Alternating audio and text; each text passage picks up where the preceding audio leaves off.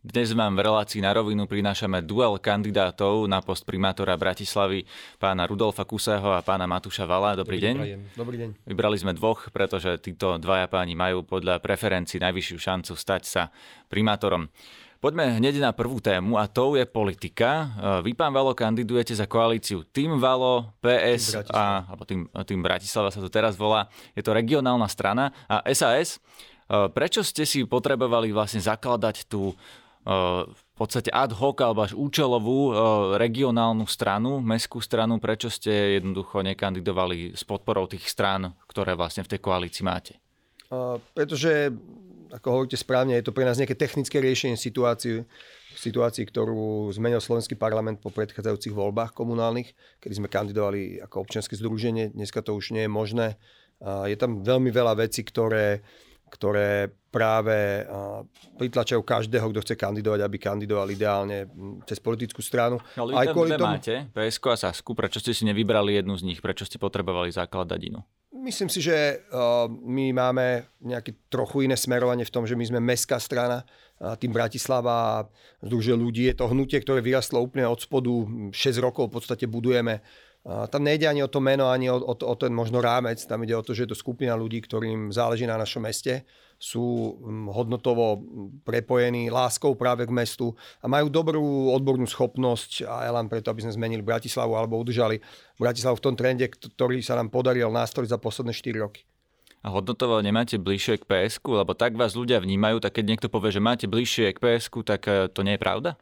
Mm, neviem, teraz nerozumiem presne otázke, ja som liberálny človek, čo je veľká keby aj výhoda je, že my máme v týme Bratislava jasné hodnoty, ako sú boj za demokraciu, Európska únia, proste ľudské práva. Všetky tieto veci máme úplne jasné. A sme tam sú tam aj konzervatívci, sú tam aj liberáli, ale hlavná téma je naše mesto a kvalitný život v meste. To je hlavná téma. Inak sa to opýtam, ak by vás nezvolili, budete ešte pokračovať v politike?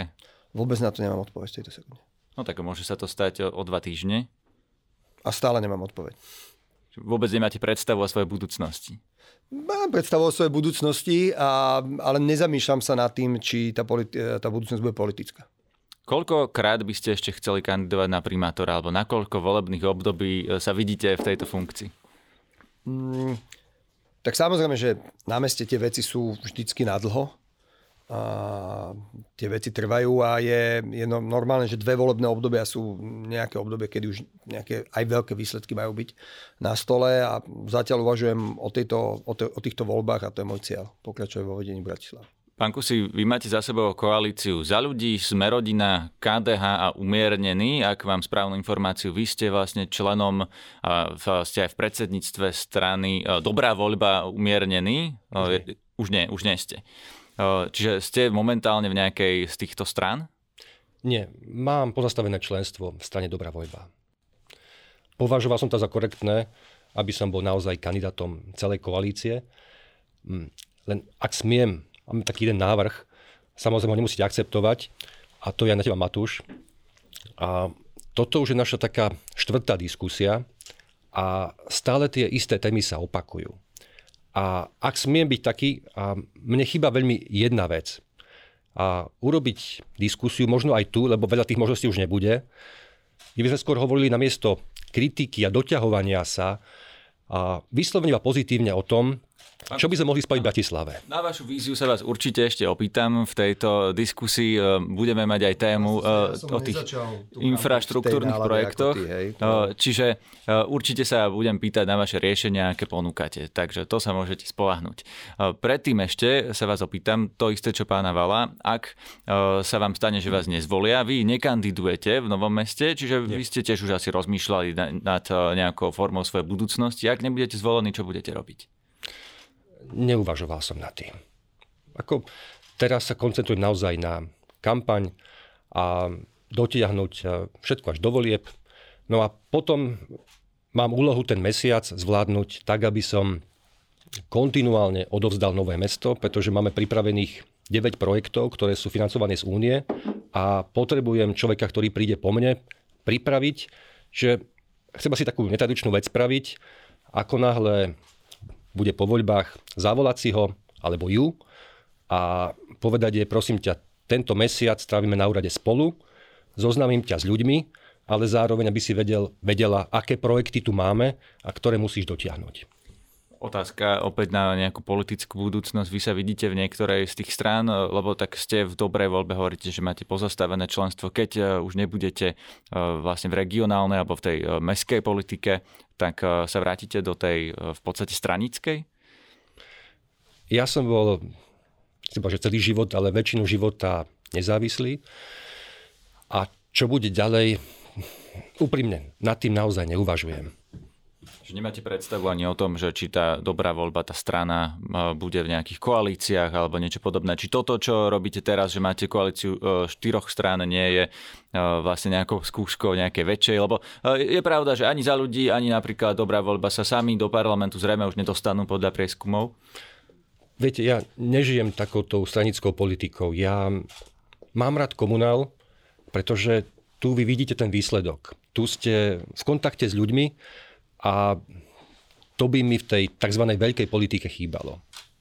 Dobre, ďakujem. Poďme na druhú tému a to je tolerancia a politická kultúra, pretože videli sme, že v Bratislave e, sa teraz stal teroristický útok, tak ho e, prekvalifikovala policia, bola to tá vražda dvoch e, ľudí v podniku Tepláreň.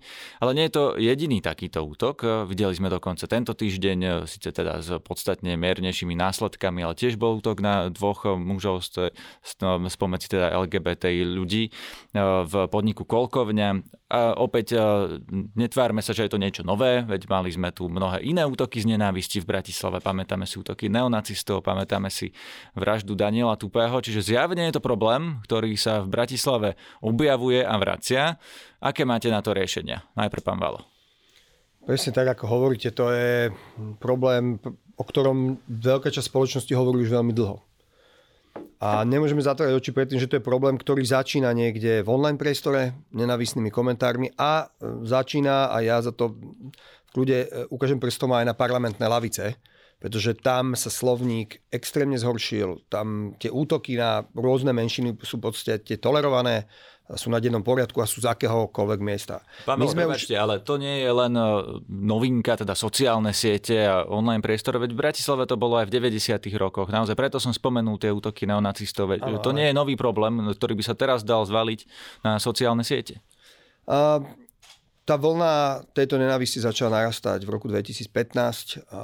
Komunity a rôzne menšiny o tom hovoria a my sme vo februári, na konci februára tohto roku som mal viacero diskusí napríklad so židovskou komunitou, ktorými signalizovali nárast fyzických útokov na ich členov.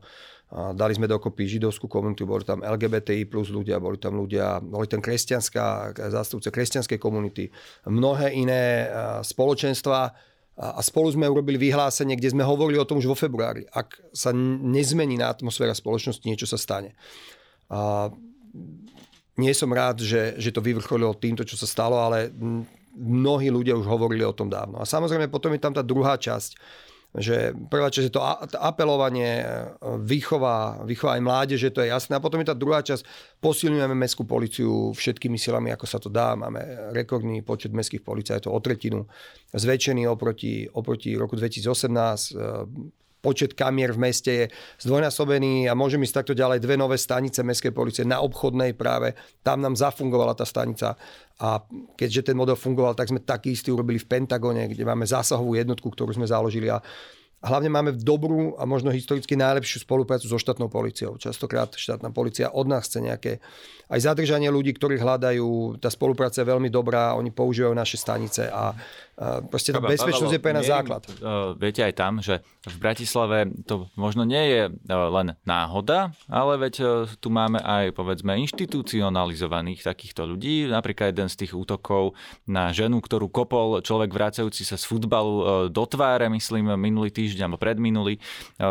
Sa to často koncentruje okolo chuligánov Slovana Bratislava, to si zase nemusíme zatajovať alebo nejakým spôsobom zakrývať.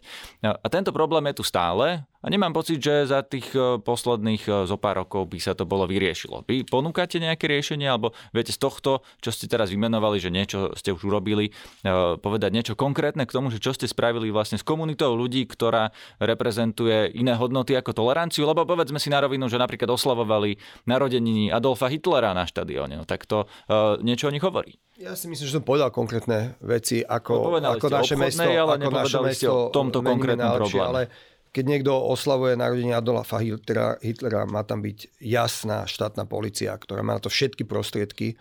Nechcel by som, aby mestská policia teraz preberala všetky veci. Mestská policia je nejaký aktér v tomto celom, ale hlavný, hlavné slovo tu má mať štát. A my apelujeme na štát, Vidíte, čo sa stalo na generálnej prokuratúre, sa zrušilo to oddelenie pre, pre vyšetrovanie extrémizmu. Proste štát ustupuje z týchto tém, či sa nám to páči alebo nie a to je mi ľúto a my ďalej budeme mm, nie len tie silové zložky, ktoré sú naše sú o mnoho, majú o mnoho menšie právomoci ako štátna policia, ale cez tú atmosféru v meste, pretože Bratislava je súdržné mesto, ja som o tom presvedčený, je otvorené, tolerantné mesto a nemôžeme si to nechať zjať. Pán Kusi, vy v tejto téme uh, máte nejaké riešenie, čo vlastne spraviť s ľuďmi, ktorí uh, sa ako keby koncentrujú okolo uh, opaku tolerancie? Spomínali ste Slovan, futbalový Slovan. Ja Priznám sa, mal som s nimi viacero stretnutí, pretože isté situácie sa stále opakujú. Keď je tzv. rizikový zápas, tak sa stretneme a viackrát polícia požiadala vyslovne o zakázanie futbalu. Stretli sme sa, futbalisti boli proti, a policajti ukázali, čo našli, aká je komunikácia, čo sa chystá. A v podstate ja sa vždy pýtam, dobre, a čo ste urobili? Lebo je množstvo opatrení, ktoré fungujú v západnej Európe s cieľom odchytávať fanúšikov a vyslovene chuligánov, ktorí sú evidovaní. A čo je veľký problém, tak eh, na Slovensko počas týchto zápasov prichádzajú vyslovene ľudia, ktorí sa sem prídu cieľene iba pobiť. Iba... Ste videli aj zahraničný všelijaký A veď o tom hovorím. A doslova z Poľska, z Česka, z Rakúska, dokonca z Británie chodia sem organizované skupiny ľudí, ktorí akože prídu a podporiť, akože prídu mávať vlajkami. ale... Vám, že obaja vlastne hovoríte, že je to úloha viac štátu ako mesta. Ja sa vás teraz pýtam, čo môže urobiť mesto? Ak môžem, áno aj nie.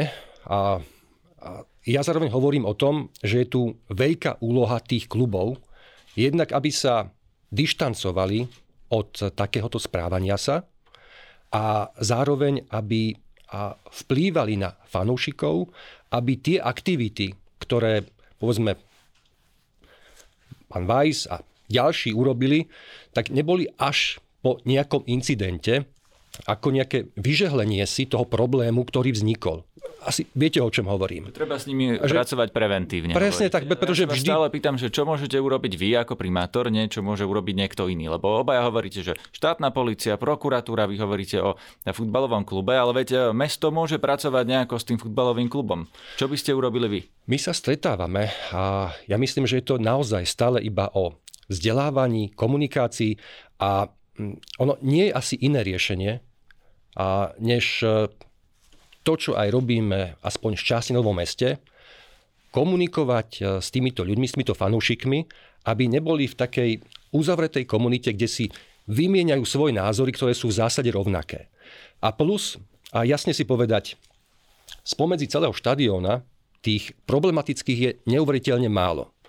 Dokonca aj to core, kde človek sa bojí, že teda čo bude z tej tribúny, čo z nej príde, ako sa budú správať, či budú e, petlice, či budú niečo vyvolávať, či budú hajlovať alebo nie, tak je tam len pár ľudí, ktorí sú problémoví. No a potom sa fanúšikovia hnevajú, že na nich dopadá celé to negatívum, ale istým spôsobom sú aj oni zodpovední a treba ich do toho procesu zapojiť. Ako snažíme sa, ale je silne vidieť, že vždy sú ochotní tak niekoľko týždňov, optimálne, no optimálne, vynimočne mesiacov, riešiť, komunikovať, vysvetľovať, upozorňovať a potom to tak, že veď všetko je v poriadku, už sme normálni. Pán Valo, chcete ešte reagovať k tejto téme, aby sme to uzavreli? Ale úplne otvorene povedať, tak ako my budujeme tým Bratislava zo spodu, ako hnutie, toto je téma, kde musí prísť jasný, jasné zadanie smeru alebo doniesť smeru z hora. Proste pokiaľ naša vláda, naši poslanci naše v podstate akože aj politické elity nedajú úplne jasný, jasný odkaz čo je akceptovateľné, ako sa, ako sa rozprávame, ak, aký je ten slovník. Veľmi ťažko bude akákoľvek policia eh, akože usilovať sa urobiť poriadok. Rozumiem. Poďme k téme alebo pod téme politická kultúra, lebo to s tým súvisí. Ak teda chcete ešte jednou vetou niečo dopovedať, tak vás vetou, veľmi smerom, krátko nechám. Smerom k štátnym policajtom. My máme v Bratislave reálny problém. Jednak sa znížil počet tabuľkových policajtov, a jednak reálne tu tých policajtov je strašne málo. No, to je ale téma na ministra vnútra alebo policajného prezidenta. A Vy môžete akurát to, apelovať na nich. Už sme to skúšali, toto nie je riešenie.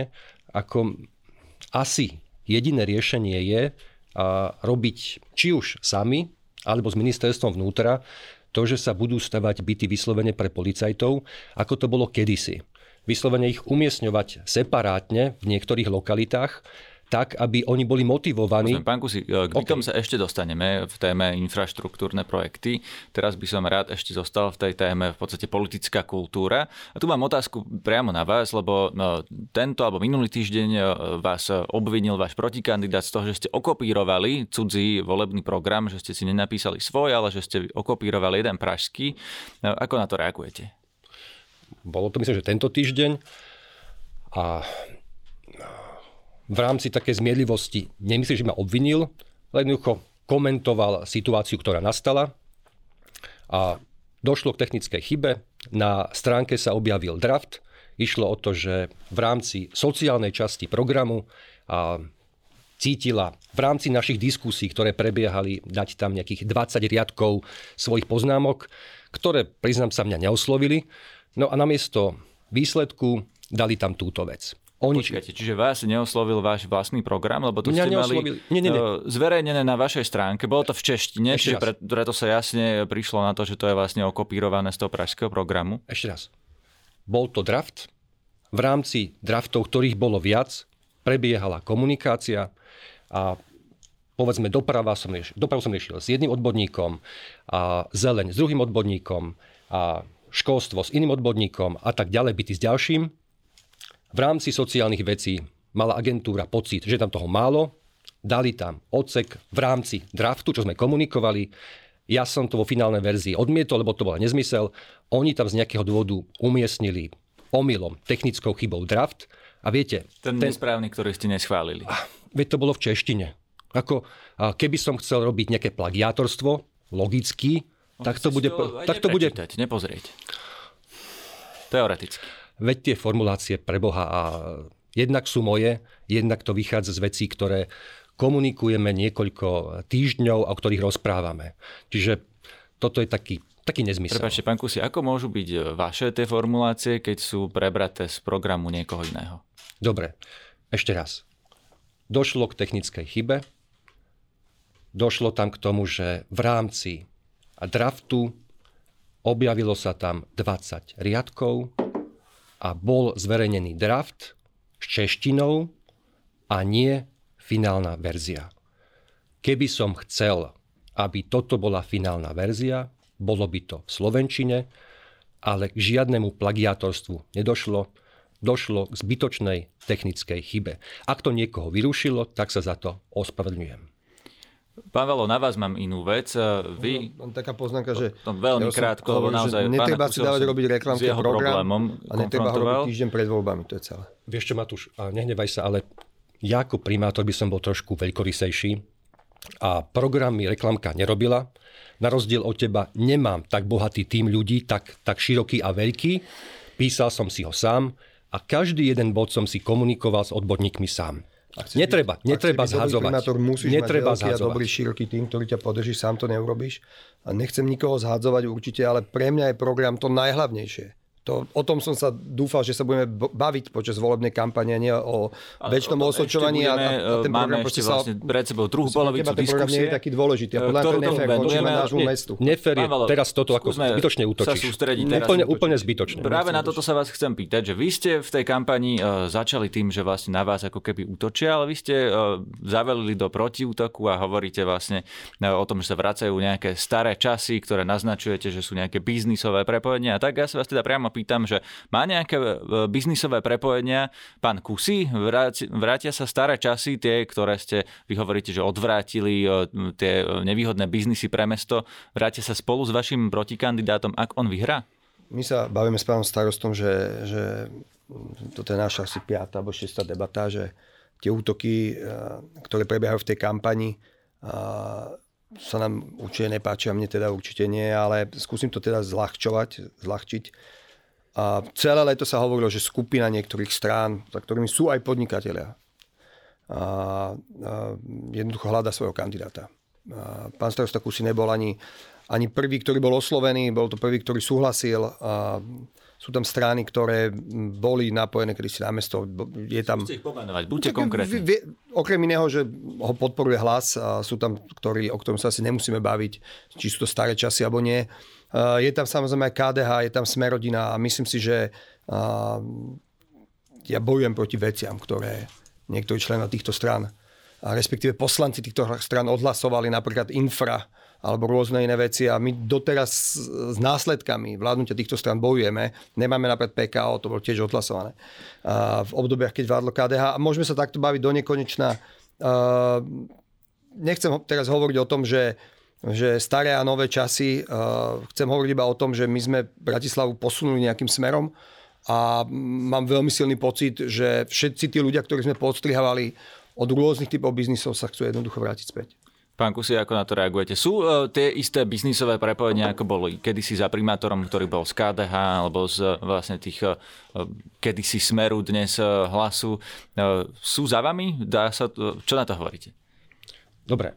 A ja to beriem ako súčasť nejakej kampane, ako odpoveď na moju kampaň, ale v mojom prípade je nezmysel a poviem prečo.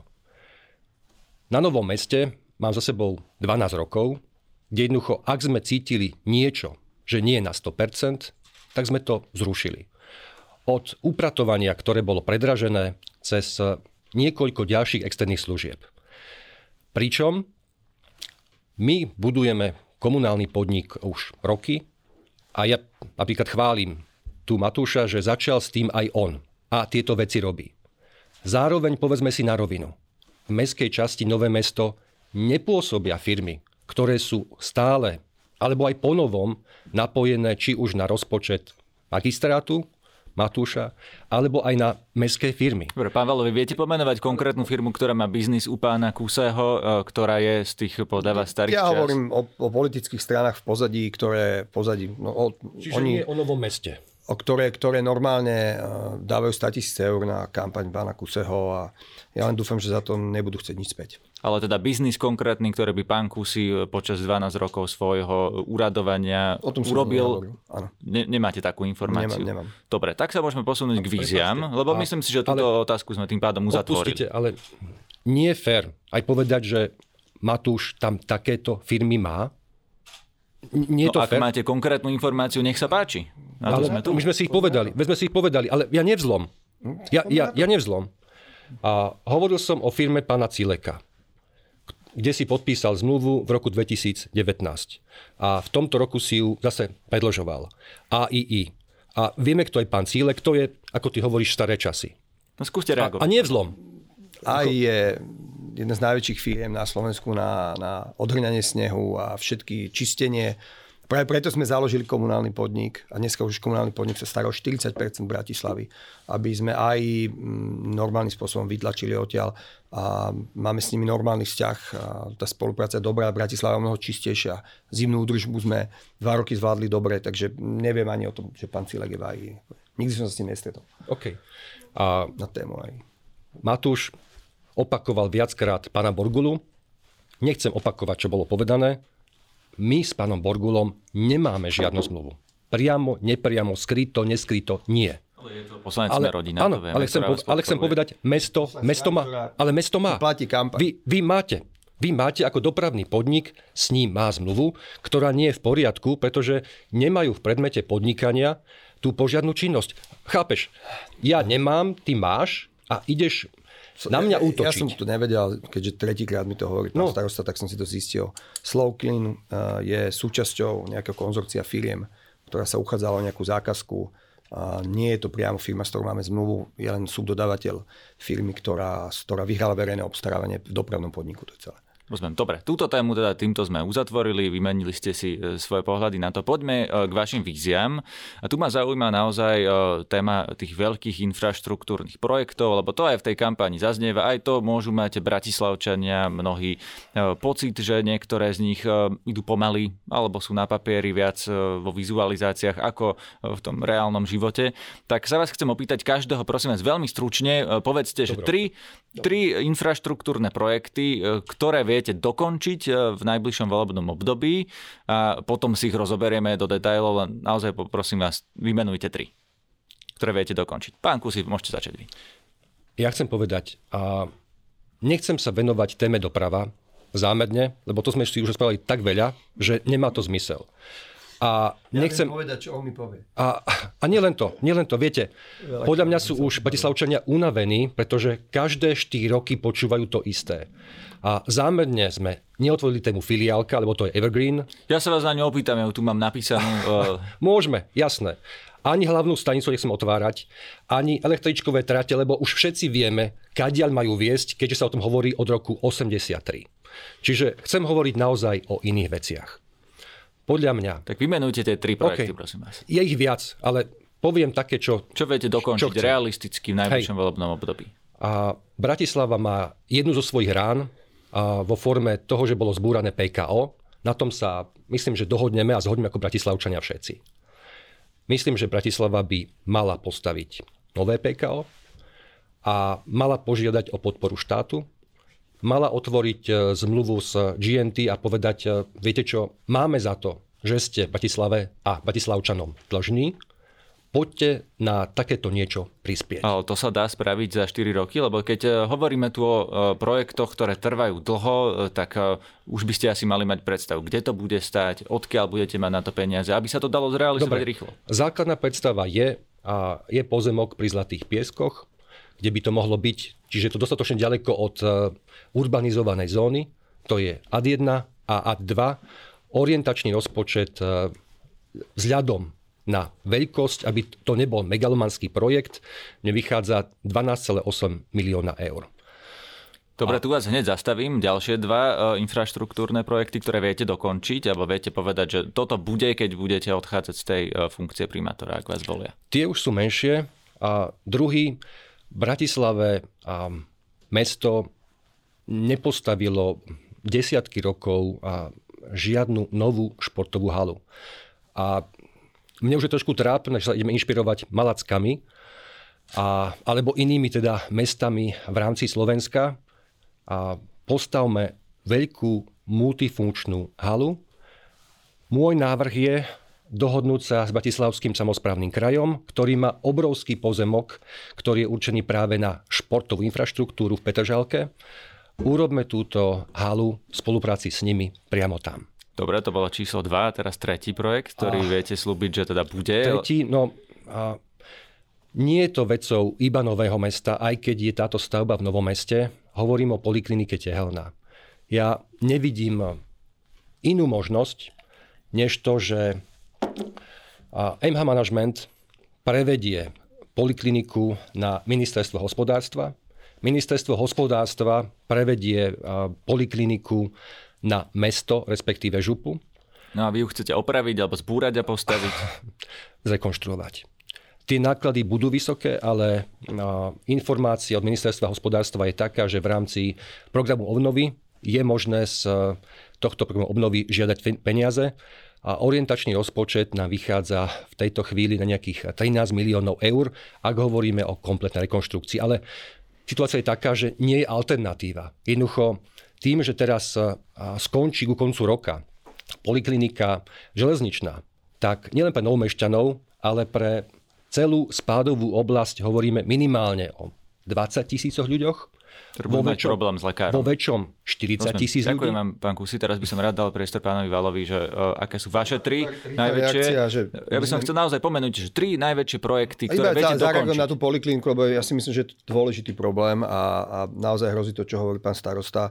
Ja som sedel s vedením NH managementu, ministrom hospodárstva, bývalým šéfom Šúpi, Ďurom Drobom a intenzívne sme riešili túto vec. Nie je možné, aby ju NH management dal komukoľvek za euro ak ju niekto bude chcieť získať, bude musieť kúpiť ani, on ho nemôže dať ministerstvu, aby ho dalo za euro. Teda, ten, ten prevod bohužiaľ nefunguje, keď to chce niekto robiť podľa zákonov Slovenskej republiky. A my sa hlásime už do druhého tendra, kde oni idú súťaž, budeme pozorne sledovať, aká tam bude cena, ako to skončí. A Čiže ako mesto by ste ako mesto, kúpiť? Mm, je to veľmi citlivá vec, lebo je to obrovský náklad do tejto doby, ale, ale bojujeme o to, aby ľudia mali a mohli mať miesto, kde budú chodiť aj v združenom nejakom formáte k svojim obvodným lekárom. Je to dôležitá vec a neberieme to na ľahkú váhu. Ale poviem tie tri projekty. A, a môžem je to... aj ja teda. Veľmi v dobrom, iba v dobrom. A my sme si už overili, lebo tie diskusie s MH manažmentom prebiehajú nejaký čas, že ani pri ďalšej kole, ďalšom kole predaja oni nemôžu ísť nižšie ako cena v zmysle znaleckého posudku. Rozumiem, čiže kúpa, a kúpa je v zásade je komplikovaná. Kúpa je nezmysel. Je, je, Teraz prosím, tam, slovo má pán Valo okay. a poprosím vás tie tri dohoda o tom, že keď sa, sa nevysúťaží v druhom kole, tak sa bude dať s tým začať baviť. Nie, to sa nedá. Čo a... chcete dokončiť do konca najbližšieho volebného obdobia? Čo viete Prvá povedať, vec, že bude a nebude sa presúvať do, do Petržalky. Chcem všetkých uistiť, že električka bude a bude platená z eurofondov. Kúpele Wrestling, veľmi dôležitý projekt, to je nie, niečo čisto pre Bratislavčanov, relax, návrat legendárnych kúpeľov, záchrana ikonickej budovy a dokonca budúceho volebného obdobia by som chcel tam mať už otvorenú uh, knižnicu, ktorá je súčasťou toho a dokončovať kúpeľek wrestling tesne pred otvorením. A samozrejme to PKO, pán starosta to pozná, my sme hľadali dlho ten pozemok, vyhodnocovali, máme pozemok, nemusíme meniť územný plán na Zlatých pieskoch, je to dobrá vec, máme to nachystané v našich našom zozname súťaží, aby sme sa do toho pustili a hľadáme na to peniaze. Ja iba poviem, že tá športová infraštruktúra je dôležitá, ale my v podstate okrem toho, že chystáme halu na Pionierskej novú, my pomáhame budovať športovú infraštruktúru takže cez grant, a, no, ktorý máme na športovú infraštruktúru, dávame peniaze pred mestským častiam. Vďaka tomu sa vybudovala v Záhorskej Bystrici nová hala, zrekonštruovala v Rusovciach. Urobili sme pán trek, na ktorý sme dali dvakrát po 60 tisíc tu v Petržalke, ktorá je veľmi úspešná a populárna vec. Je to, je to pre nás dôležité samozrejme. Dobre, tak vymenovali ste mi svoje projekty a nikto z vás vlastne nespomenul e, bývanie, ktoré je veľký problém v Bratislave, pretože sa neuveriteľne predražilo za ostatné roky. E, máme v podstate európske ceny a slovenské platy. E, už aj priemerne zarábajúci Bratislavčan si nemôže dovoliť zobrať si hypotéku na väčší ako dvojizbový byt, lebo sa to vlastne finančne nedá. Tak e, aké máte riešenie na tento problém? A pán Valo, ja napríklad vo vašom programe som si pozrel, vy tam máte vízia do roku 2030. To, to je v podstate ani nie e, v hraniciach toho najbližšieho, ale ani toho nasledujúceho volebného obdobia. Áno. Mm, skúsme si dať nejaký rámec tejto veci. Za, roku, za posledné dve volebné obdobia predo mňou, alebo tri, a Bratislava postavila 46 bytov. Jednu bytovku, ktoré tie byty sa potom predali a tak ďalej. To znamená, že extrémne zaostáva naše mesto v akomkoľvek európskom štandarde. My máme nachystaných 7 projektov, e, kde budeme budovať, e, budovať mestské byty nájomné alebo náhradné bývanie. Obidve majú možnosť kofinancovania s ministerstvom dopravy. Je to... Pán Valo, ale vy ste primátor, vy už máte 4 roky za sebou, tak by som čakal, že mi poviete, do vtedy, kým som nastúpil ja, sa postavilo 46 ano. a keď od kedy som nastúpil ja, tak sa postavilo násobne viac. A nie je to tak. Teraz by som chcel o tom hovoriť, pretože je jasné, že vy keď začínate na nule, tak neviete úplne postaviť tisíce bytov za 4 roky, napriek tomu, že e, niekto vo vláde to sluboval, nefunguje to tak. E, sme, už máme vysúťažené, máme za sebou verejné obstarávanie a platné stavebné povolenie. Čakáme na, na nejakú administratívu, aby sme začali budovať 103 bytov a už sa tam búracie práce, bager tam bol. Ano, ja som sa vás pýtal na, viete, na to, no, že čo viete ukončiť do konca najbližšieho volebného obdobia aj preto, lebo som chcel vedieť, či napríklad uh, tieto nájomné byty bratislavské budú do konca budúceho volebného obdobia. Vy na to viete položiť svoju funkciu a povedať, že budú určite. Chcel by som to iba dokončiť, čo hovorím. Nakupujeme byty cez verejné obstarávanie, to je dôležitá vec, lebo sme zistili, že sa to oplatí, takže tam máme verejné obstarávanie na 100 bytov nachystaných. Máme urobený pilot ako zmeny vo, v, v územnom pláne. Developeri, a pevne verím, že to bude do konca budúceho obdobia, by za zmenu územného plánu mali dať približne 145 bytov v Bratislave. Z tých 7 projektov, čo máme v rôznom štádiu rozpracovania, je to 425 bytov, z ktorých pravdepodobne väčšia polovica bude hotová za ďalšie 4 roky. Ja dúfam, že všetky. Plánujeme za ďalšie 4 roky vlastniť ďalších 725 bytov to sú konkrétne veci, čo je v podstate zdvojnásobíme to, koľko by to máme teraz. Takže to je tá vec, ktorú máme naplánovanú do konca volebného obdobia. A samozrejme, mm, rekonštruujeme byty, zrekonštruujeme 55 bytov, ktoré boli prázdne a nepoužívané a dávame ich dospäť do obehu. A je to pre nás veľmi citlivá vec. A ja som v svojom programe mám, že do roku 2023 si trúfame podľa plánu, ktorý máme, e, prepečte, do roku 2020-30 že bude mať Bratislava od 2500 do 3000 bytov. Rozumiem. Pán Kusi, váš plán na uh, tento problém alebo nejaké riešenie je uh, v čom iný od uh, plánu pána Vala? No, ja nechcem teda vlastne opak, si povedali vy, že meso za 4 roky nezačalo stavať žiadne byty. A, ale... Začalo Muchovo námestie. Matúš, toto je zase marketing búranie, búranie nie je výstavba bytov. Ešte nemáš schválené peniaze zo ŠFRB, pretože... Máme platné stavné povolenia, máme vysúťaženosť zhotoviteľa, takže... Nemáš schválené peniaze zo ŠFRB, viem to presne. Vieš aj prečo, pretože sa musí meniť projektová dokumentácia kvôli teda a vykurovaniu kvôli zdroju tepla. A, a chcem povedať, že je to projekt, ktorý je naozaj pripravený, súhlasím s tebou, ale reálne získa mesto dotáciu až v budúcom roku. Čiže až v budúcom roku začne Pýtal stavať. som sa ale na vás, aké, ako, uh, aké vy iné riešenia uh, prinášate v tejto oblasti. Čím sú iné od pána Vala? Dobre. Um, ja mám za to, že mesto musí začať stavať byty samo, samotné. A Mám výhrady voči tej koncepcii spolupráce s developermi, pretože to je má dať dal. A moja predstava je, že prvý rok musí mesto začať robiť projektové dokumentácie na všetky pozemky, kde sa môže stavať byty. Samozrejme, to, čo je pripravené, v tom chceme pokračovať. Identifikovali sme napríklad mestský pozemok na Šustekovej, identifikovali sme budovu, ktorá je v Ružinove, ktorá, ktorá sa dá rekonštruovať. Identifikovali sme budovu, ktorá je v Dúbravke, nepatrí mestu, ale ministerstvu vnútra. Tam si predstavujem spoluprácu práve na tom, že by tam mohli byť aj policajti. A ja mám za to, keďže mám v ľudí, medzi ľuďmi, ktorí so mnou spolupracujú, odborníka vyslovene na výstavu bytov, a viem si predstaviť, že za tieto 4 roky postavíme niekoľko sto bytov. Možno nebudú všetky do konca obdobia skolaudované, ale minimálne budú rozostávané. Niekoľko sto bytov znamená viac ako tých, eh, myslím, 700 plus niečo, čo povedal pán Valo pred vami? Ja si trúfam, že povedať, že naozaj minimálne 500 bytov postavíme. Je to náročný cieľ, odvážny, ale byty sú dôležité a sú na to zdroje, čo je dôležité. Keď sú na to zdroje, tak mesto takéto niečo zvládne. A zvládne to aj so všetkými tými stavebnými povoleniami, zdražovaním materiálov a tými všetkými objektívnymi Dobre. Eh, skutočnosťami, na ktoré vlastne mnohí z tých stavebníkov sa, nechcem povedať, vyhovárajú, lebo sú to objektívne veci, ale sú to naozaj problémy, prekážky, ktoré musíte prekročiť. Eh, všetci hovoria, že nie je to také jednoduché postaviť zrazu eh, veľa bytov, tak prečo máme veriť, že práve vy to dokážete? No, ja mám za to, že mesto dnes už musí mať e, ľudí, ktorí sú schopní, veď je tam MIP, máme ľudí, ktorí e, sú schopní stavať byty, majú v tom skúsenosti, mám ich aj ja vo svojom týme. A vec je taká, že musíte sa nastaviť už prvý rok a už prvý rok urobiť obstarávanie na projektovú dokumentáciu, aby ste tieto veci stihli. Čiže ak si poviete, toto je jedna z priorít a ty to zvládneš, takže bude časový harmonogram. Prvý rok. Dokumentácia, druhý rok povolenie a okamžite riešiť obstarávanie a okamžite riešiť... Stavba nejaký tretí rok?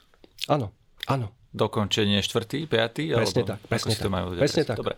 Uzavrime tú tému. krátka vec. Možno krátko. spomeniem jednu vec, ktorá je podľa mňa skvelá, ktorú sme odkúkali od väčších miest, možno civilizovanejších. A to je Mestská nájomná agentúra, ktorá začína e, ktorá bude reálna do konca roka a od 1. januára by mala začať fungovať. Je to inštitúcia, ktorá, ktorá urobí, ten, keď sa bavíme o bývaní, urobí ten prevodník medzi klientami ktorí, a ľuďmi, ktorí chcú prenajať svoj byt, ale možno sa boja, že bude zdevastovaný alebo že bude, budú mať problémy s podnájomníkmi. Mesto bude mediátor garantom takýchto podnajmov a vlastne urobí, e, vznikne to, že, že ľudia budú môcť bezpečnejšie prenajať byt a zároveň budú môcť aj ľudia, ktorí by možno sa nedostali k prenajmom, mať ten prenajom. Máme na to súkromného partnera, ktorý nám pomôže s rozbehom. Prenajme prvých 10 bytov a myslím si, že aj to je jeden zo spôsobov, ako, ako riešiť bytovú krízu v Bratislave. Najmä pre tých, ktorí si to naozaj nemôžu dovoliť a nie sú úplne super klienti na prenajom pre ľudí, ktorí majú vlastne byty. Pán Kusi, veľmi krátko, posledná veta k tejto téme. Ak chcete, ak, ak nechcete, tak ja sa posunieme k ďalšej téme.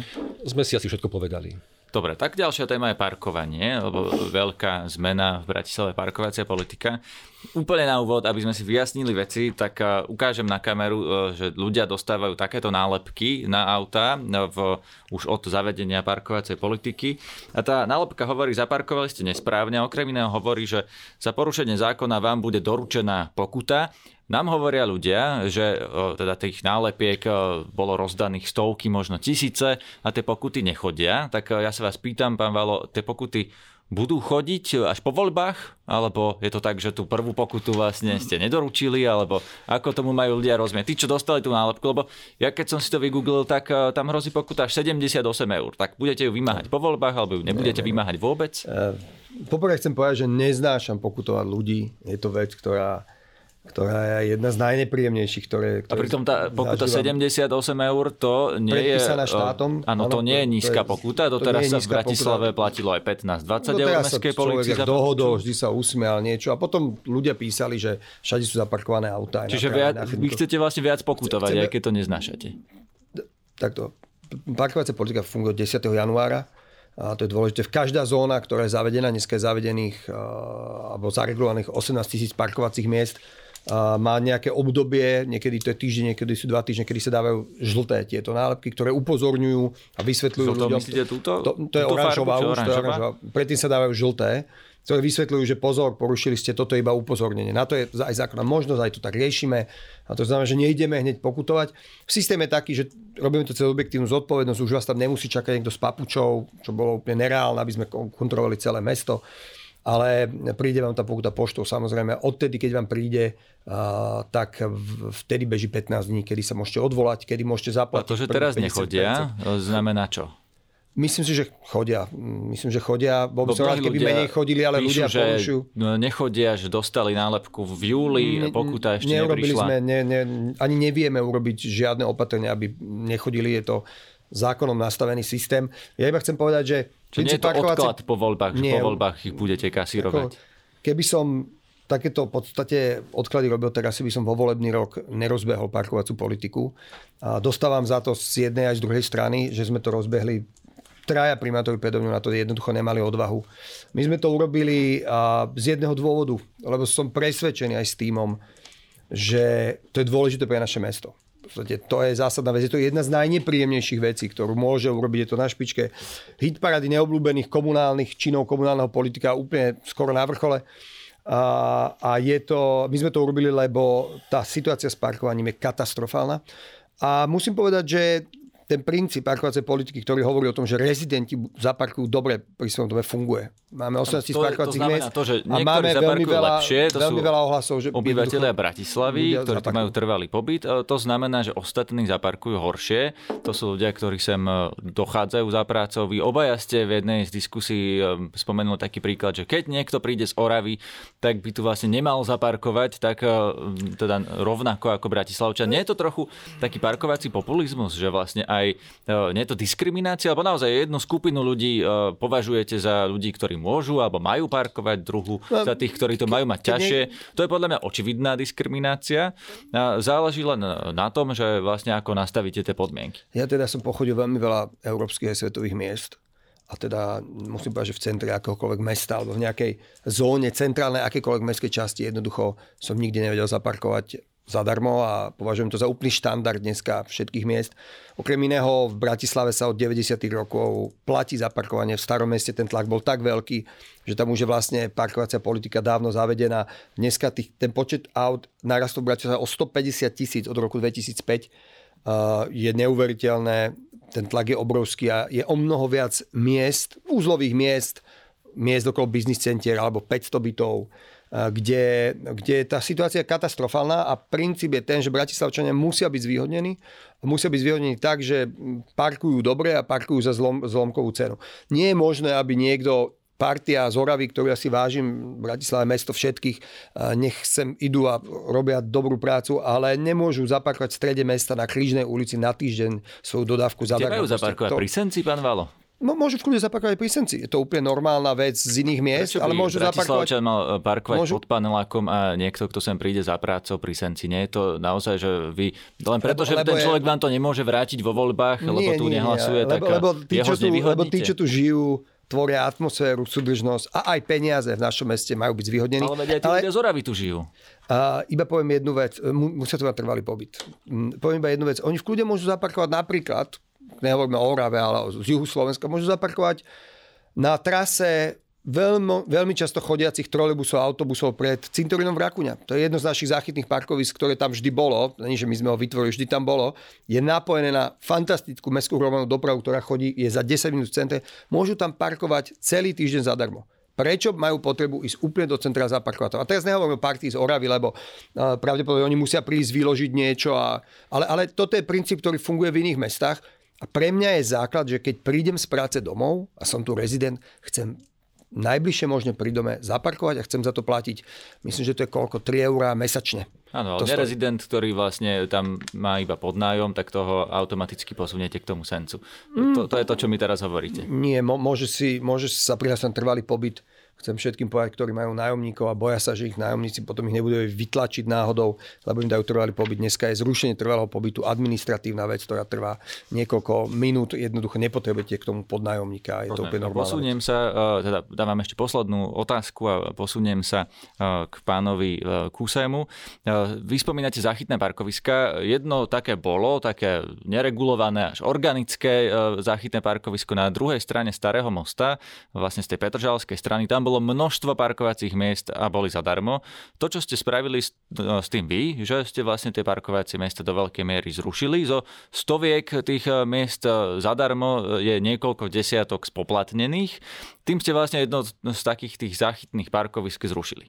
Jasné, ale asi sa zhodneme na tom, že záchytné parkovisko akékoľvek má byť, nemá byť v centre nášho mesta. na, na Dunajskej promenáde. Je to Dunajská rieky. promenáda, kde ľudia chodia športovať, zabávať sa, v žiadnom civilizovanom meste nevidíte na tak exponovanom mieste parkovisko.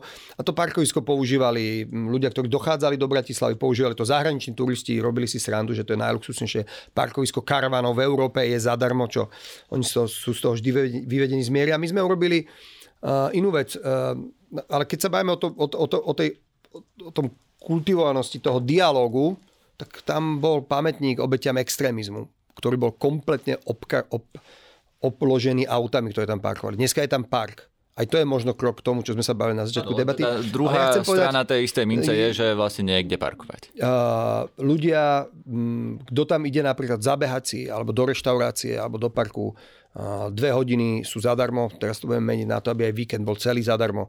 My máme problém, a to je hlavný problém parkovacej politiky, máme problém s dlhodobým státím. My nemáme problém, preto aj v parkovacej politike máme bonus kartu, to znamená, že každý Bratislavčan, to je novinka oproti iným mestám, oni sú o mnoho prísnejšie že môže parkovať dve hodiny kdekoľvek v Bratislave zadarmo. Státe, tiež je problém, ktorý treba vyriešiť. Tak kde majú parkovať ľudia, ktorí prídu naozaj na týždeň za prácou a bývajú tu a potom sa presunú napríklad cez víkend alebo každý druhý víkend domov. Kde majú nechať svoje auto?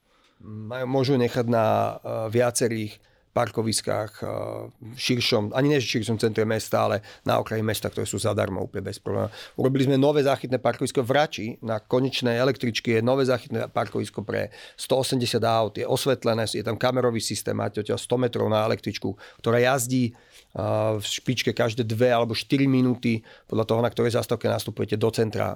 Takto funguje všade inde. Prečo by to nemohlo fungovať u nás? A chcem povedať, že tu kus roboty urobila župa aj obce v okolí Bratislavy, lebo keď si zrátame, že kde všade Malacky to urobili, ale kde všade sa už objavujú záchytné parkoviska pre ľudí, ktorí môžu na ten vlak, nechajú tam auto a pekne idú do Bratislavy. To začína byť uh, už naozaj zaujímavé číslo a myslím si, že blížime sa k tzv. tipping pointu alebo bodu, kde sa to, kde, kde to celé preklopí a ľudia začnú fungovať ako ľudia v civilizovaných miestach, mestách Ďakujem. na západe. Pán Kusy, teraz priestor váš, pán Valo ho mal e, širší. Tak skúste pomenovať, v čom sa líšite od jeho predstavy, lebo z tých diskusí, ktoré ja som doteraz pozeral, uh, mi príde, že vy uh, slubujete parkovanie zadarmo pre väčší počet ľudí.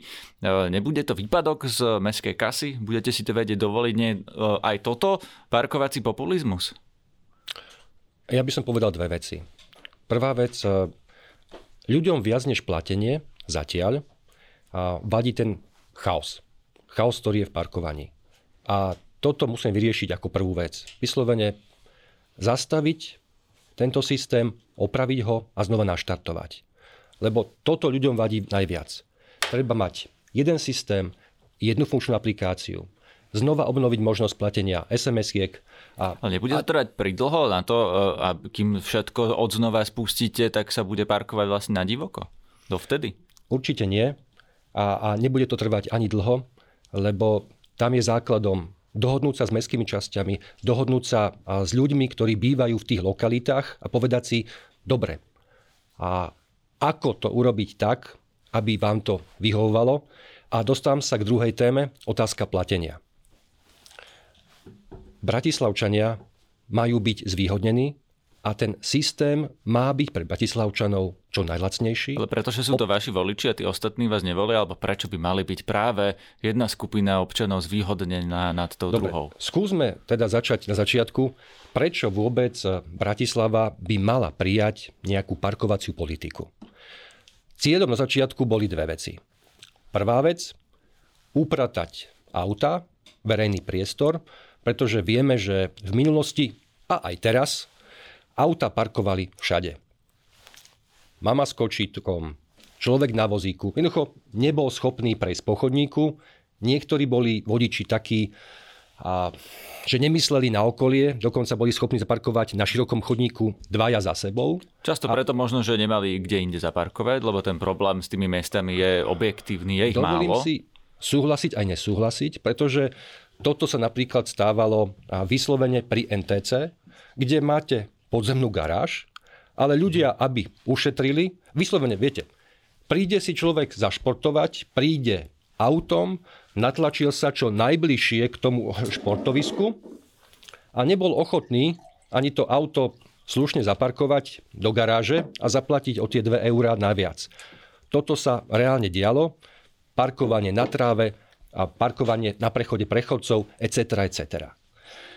A čiže prvá úloha, upratať verejný priestor.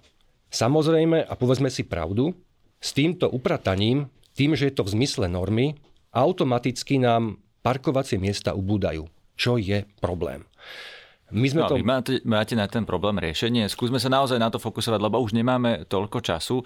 Čo by ste zmenili, e, spravili inak ako pán Valo? A teraz nemyslím s platením, ale s týmto, čo hovoríte, uprataním toho priestoru, aby tie autá parkovali slušne. No, s tým, že musíme vyznačiť parkovacie miesta, v zásade nespravíme nič, to urobiť musíme, pretože ak e, súhlasíme s tým, aby sa mohlo parkovať aj na chodníkoch, máme čas do, len do septembra budúceho roka.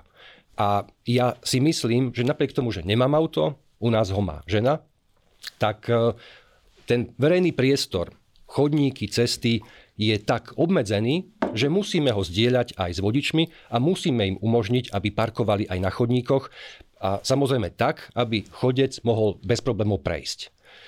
Ale to znamená, že nám v rámci Bratislavy vznikne veľká potreba po nových parkovacích miestach.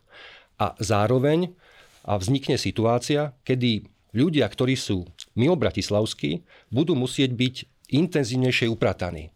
To znamená, že mesto sa bude musieť intenzívne jednoducho ponoriť do toho, aby vytvorilo po A funkčný systém, inteligentný systém, do ktorého sa zapoja všetky parkoviská, vrátane tých súkromných a komunikovať s nákupnými centrami, komunikovať eh, v zásade aj so súkromnými parkoviskami, tak aby ten, kto Bratislavy, kto prichádza, či už na týždňovky, alebo na 1-2 dní, mal, vedel, vedel, to je základ, vedel, kde môže zaparkovať. To je ad 1. A 2, my musíme naozaj vytvoriť celý prstenec a odstavných parkovisk okolo Bratislavy. Nie sú podľa vás. Pán Valo teraz tvrdil, že už sú aj v okolitých mestách. V Rači spomínal jedno. Dobre, asi takto. A teraz neofenzívne. Dobre? A v Petržalke sú tri odstavné parkoviská. A ja mám za to, že dve z nich sa v podstate zobrali Petržalčanom a ja si myslím, a že predovšetkým by sme mali myslieť, chtiac nechtiac, na Bratislavčanov, na rezidentov, v tom prípade Petržalčanov, čiže tým umožniť zaparkovať a až sekundárne, ak sú voľné parkovacie miesta, umožniť to týždňovkárom. Jednoducho, keď máme komoditu, ktorá je úzkoprofilová, ktorá, ktorej je málo, my musíme zabezpečiť, aby Bratislavčania mali možnosť zaparkovať. A uvediem príklad. Povedzme, ja bývam v Jurkovičových domoch. To sú 30. roky pán Jurkovič teda neplánoval budovať žiadne parkovacie miesta. Čiže susedia parkujú na tých pár chodníkov a tým pádom, áno, logicky, keď sa tie miesta vyznačia, bude tých parkovacích miest menej a tým pádom naozaj musíme Bratislavčanov zvýhodniť. Mesto Ale má, zvýhod... prepačte, v rukách aj regulácie, môžete napríklad nastaviť pravidlá, aby e, nové stavby mali parkovacie miesta aj zadarmo, aj pre rezidentov, aj pre návštevy, aj pre nerezidentov. A v praxi to vyzerá tak, že niektorí developeri, e, viete, aká je cena parkovacieho miesta, napríklad na konci Petržalky, e, ktorú si účtuje developer za to, keď si chcete kúpiť e, byt. Pán Valo, skúste si typnúť. No, e, áno, je to od 10 tisíc eur no, vyššie, toho, hej, ktoré musí človek zaplatiť e, za to, že bude mať kde parkovať. Čiže tam vlastne ani nefunguje parkovacia politika, keď sú takéto developerské projekty. Preto sa vás vlastne oboch pýtam na to, či plánujete nejakú reguláciu tohto. Ja skôr chcem povedať, že našou snahou je, aby súčasťou nových projektov a bolo to, že vybudujú developery viac parkovacích miest, ale pre verejnosť, alebo pre tých, eh, ktorým zaplatia 10-20 tisíc eur za to? Ja nebudem fabulovať. Už to, že developer postaví 50 parkovacích miest, ktoré rozpredá, jednoducho pomôže okolitým obyvateľom. Ale len tým, ktorí majú na to tie peniaze. Áno, ale na druhej strane a stane sa to, a uvediem teda iný príklad, pozitívny príklad, kde sa nič neplatí. Tým pádom, keď povedzme vy tie peniaze máte a si to miesto odkúpite, tak už svojim autom parkujete v tej podzemnej garáži, lebo vám je to pohodlné. No ale váš sused, ktorý má menej peňazí, tak ten bude parkovať e, naďalej na tom chodníku. A ak dovolíte, uvediem aj pozitívny príklad. My sme zabezpečili, že pred e, tržnicou, ale aj pred Istropolisom parkujú rezidenti bezplatne. Je tam 50 a 50 parkovacích miest. Tým pádom sme cieľene pomohli tým ľuďom, ktorí, ako je Belegradska, mali obrovský problém, pretože tam došlo k najväčšiemu, najväčšiemu úbytku parkovacích miest. Tam reálne sme prišli o každé druhé parkovacie miesto. Čiže mesto a mestské časti sa musia viac zaoberať tým, aby pomáhali tým miestnym komunitám. A už ja poslám myšlienka, lebo ma, myslím, že ma chcete už aj zastaviť. Máme už a, málo času. Dobre. Za mňa a pre mňa je veľmi dôležité, aby v mestských častiach, kde snažíme sa o to, aby v každej mestskej časti fungovala komunita, ľudia sa stretávali, chodili deti do školy, do škôlky, na krúžky, k svojmu lekárovi, tak aby sa ľudia necítili ako cudzinci. Čiže pre mňa je dôležité, aby do budúcnosti si magistrát osvojil myšlienku, na rozdiel od terajšej snahy mestskej časti vyzónovať, urobiť to, že každá mestská časť bude len jedna zóna, aby sa ľudia necítili byť cudzincami vo vlastnej mestskej časti. Pán Velo, prosím vás, áno, krátku reakciu, v čom sa nezhodnete? Po piatich diskusiách v podstate zhodujeme na parkovacie politiky. Zhodneme sa na to a chcem všetkým... Prepač, nesúhlasím. A mám pocit, že hovoríme to isté. Ja sa chcem a ja chcem všetkých ubezpečiť, že parkovacia politika nie je vytesaná do kameňa a, a že budeme všetky tie veci a problémy, ktoré vznikli, ako pri takýchto veľkých projektoch vznikajú, upravovať. Bavíme sa o tom, že bude možno platba cez SMS-ky pre tých, ktorí nie sú zdatní a v mobiloch. Bavíme sa o tom, že mnohé zóny zjednotí sa ten čas, aby ľudia nemuseli hľadať, aký čas musia platiť. A budeme zjednodušovať to, ako sa prihlasuje druhé auto, bude sa dať prihlásiť na to istého človeka aj druhé a tretie auto. A mnohé veci teraz to riešime a je to vec, ktorú budeme zdokonalovať, zjednodušiť. Ja poviem ale jednu reakciu, iba na sekundu k tej Petržálke, že zobrali sme nejaké miesta Petržálčanom, ale je tam parkovisko, to parkovisko je pre všetkých zadarmo a pre tých Petržalčanov, ktoré bolo doteraz zadarmo, je naďalej zadarmo, naďalej tam v noci môžu parkovať, takže nič také, že by sme niekomu niečo zobrali, nenastalo, lebo sa to ani nedá. A ja chcem povedať ten príklad s tými parkovacími mestami a to je veľmi podľa mňa dobre a správne to pán starosta aj povedal, že, prosím, krátko, už sme naozaj cez čas. že v starom meste, predtým ako sme zaregulovali staré mesto, čo je jedna z najväčších zón, tak sme vypovedali nájomné zmluvy našich pozemkov súkromným spoločnosťam, ktoré tam mali parkovanie a na tom zarábali doslušné peniaze a jednoducho sme ich dali do systému na americkom námestí, na, pri, pri Blumentáli, pri zadaňovým úradom a to je presne, prečo sme si mohli dovoliť uh, v, urobiť kvalitný chodník, voľný chodník, lebo pribudli nové parkovacie miesta za 39 eur ročne pre rezidentov. Ďakujem, pán Kusik. aby to bolo fér, naozaj posledná veta, ak máte k tomuto čo, čo dodať. Opýtali ste sa ma, že keď hovorím o tom, že nechcem peniaze za parkovanie od Bratislavčanov, či to nie je populizmus. Ja hovorím, že nie. Nikdy, keď sme začínali s parkovaním, nebola nastavená parkovacia politika tak, že by sme s týmito peniazmi uvažovali ako s niečím, čo v rozpočtoch mesta či mestskej časti potrebujeme. V žiadnom prípade. Čiže neohrozíme žiadny výpadok. A ja hovorím, ak sa niekde bude v budúcnosti platiť, tak len preto, aby to bola lokálna, lokálna regulácia a tých lokalít musí byť minimálne.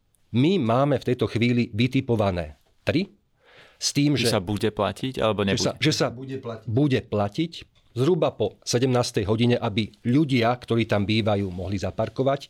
Všade inde to musí byť bezplatne, pretože nie je dôvod napríklad, aby ste prišli parkovať na Sibirskú ulicu, s výnimkou toho, aby ste prišli za svojim známym alebo mamou, nie je tam žiadne obchodné centrum, nie sú tam športoviska. A ten dôvod nie je, nie je ten nedostatok tých parkovacích miest? Ale na to zhodneme. A len tak potom, Matúš, prečo si to takto nerobil? Lebo to, robíš to, robíš to, to inak. Parkovacia politika inak. nie je a nikdy nebude v celom meste. Bude na miestach, kde je ten veľký tlak na parkovanie. Samozrejme, že to je širšie centrum mesta. Samozrejme, je to pilot, ktorý sme robili spolu. To je, to je tehelné pole. Je to 500 bytov, kde obyvateľia na stretnutí, s ktorými sme boli s nimi aj so starostom chránom, nás prosili, aby sme už reguláciu urobili. Ja som z 500 bytov, žil som tam, takže viem presne, o čom ho- hovoria. Uh, to znamená, tam, kde nie je problém s parkovaním, nebude žiadna parkovacia politika, lebo to nie je nutné. Ďakujem. Pán Kusi, naozaj poslednú vetu, prosím vás. Problém je, že keď niečo zaregulujeme, tak tie auta nezmiznú. Oni sa vytlačia do okolia a tým pádom treba zaregulovať aj tú vedľajšiu, vedľajšiu, vedľajšiu a takto sa to rozšíri pomaly na celé mesto.